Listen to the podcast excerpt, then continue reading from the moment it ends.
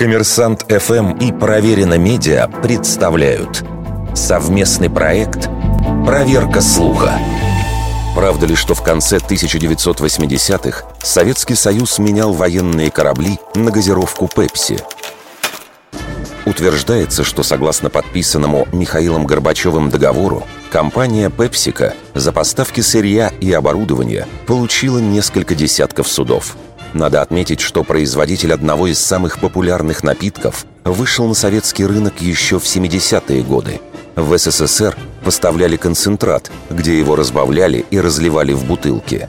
Проблема была в способе оплаты. Советский рубль на Западе не котировался, и американцы предложили советам бартер. В обмен на пепси в Штаты поставляли водку «Столичная». К концу 80-х объемы производства Пепсика в СССР достигли таких объемов, что столько водки ей было уже не нужно. Тогда и появилась идея расплачиваться кораблями за новые заводы и оборудование для производства напитка.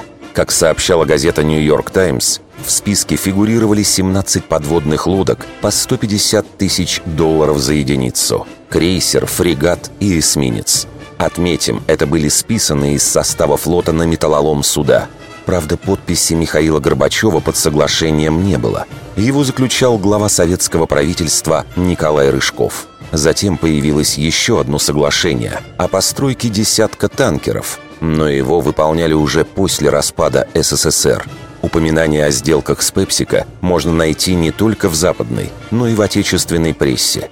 К примеру, о них писала газета «Красная звезда», официальный печатный орган Минобороны СССР. Правда, непосредственно самих документов о передаче кораблей американцам обнаружить так и не удалось. Вердикт. Большей частью это правда.